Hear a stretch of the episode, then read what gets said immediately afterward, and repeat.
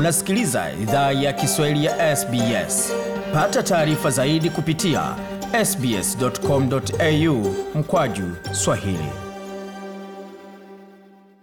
Karibu tena katika makala idhaa ya Kiswahili ya SBS. Huko na migode migerano, tukuletea makala haya kutoka studio za SBS na mtandaoni anaoni ambao ni sbs.com.au mkwaju swahili. Makala haya bila shaka unaweza ukayapata pia kwenye ukurasa wetu wa Facebook anaoni ambao ni facebook.com mkwaju SBS Swahili. Kwa sasa tuelekee moja kwa moja hadi jijini Nairobi, ambapo mwandishi wetu Jason Nyakundi atusubiri na makala ya wiki hii yaliyogonga vichwa vya habari kote barani Afrika, hususan katika ukanda wa Afrika Mashariki na Afrika ya Kati. Rais wa Somalia Mohamed Abdullahi Mohamed kwa jina maarufu Farmajo ametangaza kuwa ameachana na nia yake ya kusalia madarakani kwa kipindi cha miaka miwili baada ya bunge kupitisha mswada wa sheria unaoongeza miaka miwili kwa rais kuendelea kusalia mamlakani. Rais Farmajo jana Jumamosi alitoa wito wa kuanza tena kwa mazungumzo.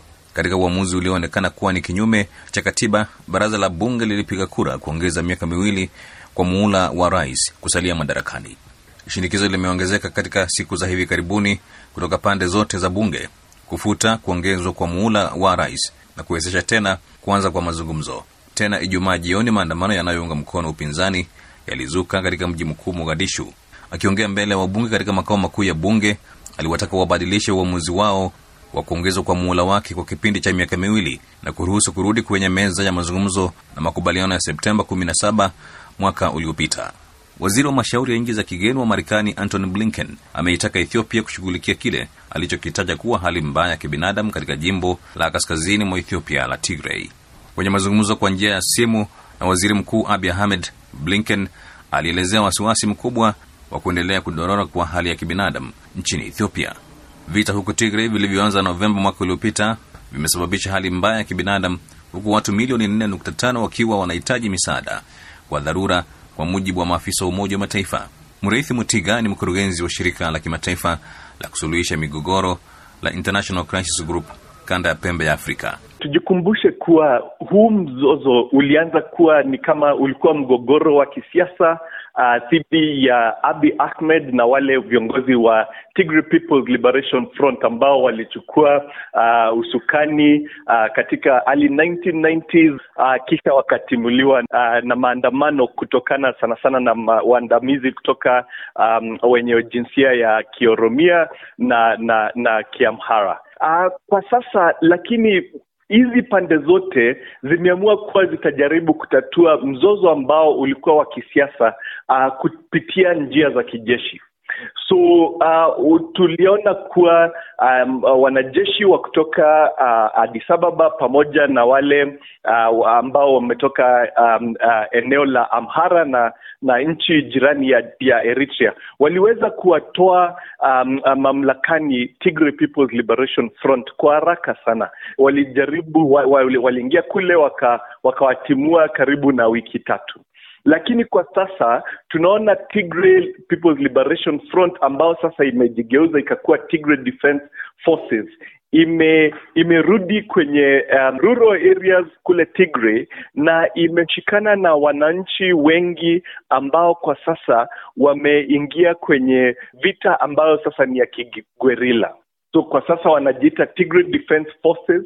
Tunaona kuwa uh, wale wanajeshi ambao walikuja wali kujaribu kuwatimua bado wako kule, lakini Tigray Defense Forces pia wameweza ku, kujizatiti, bado hawajashindwa hawaja, na kwa sasa kusema ukweli, wasipotatua huu mzozo uh, kwa njia za kisiasa, hii inaweza kuwa vita ambayo itaendelea kwa miaka mingi. Uh, waziri mkuu Abi Ahmed hapo tarehe ishirini na nane uh, Novemba mwaka uliopita alisema kuwa vita vilikuwa vimeisha. Uh, kwa sasa walikuwa wameweza kufaulu kuwatimua wale Tigray People's Liberation Front um, na kwa sasa ilikuwa imebaki tu kidogo kuwashika viongozi wao.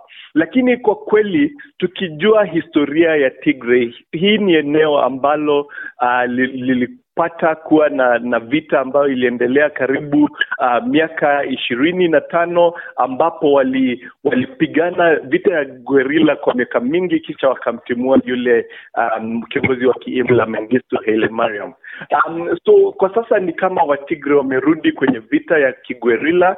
Um, eh, eh, kwa sasa eh, jeshi lina la, la, la Ethiopia lina limechukua usukani katika miji mikubwa, lakini ukienda kule kwenye vitongoji kule kwenye mashambani uh, Tigray Defense Forces kwa sasa bado ipo na vita inaendelea. Na rais wa Kenya Uhuru Kenyatta ametangaza kulegeza masharti ya kupambana na janga la korona yaliyokuwa yametangazwa mwezi Machi baada ya kuongezeka kwa maambukizi ya virusi hivyo.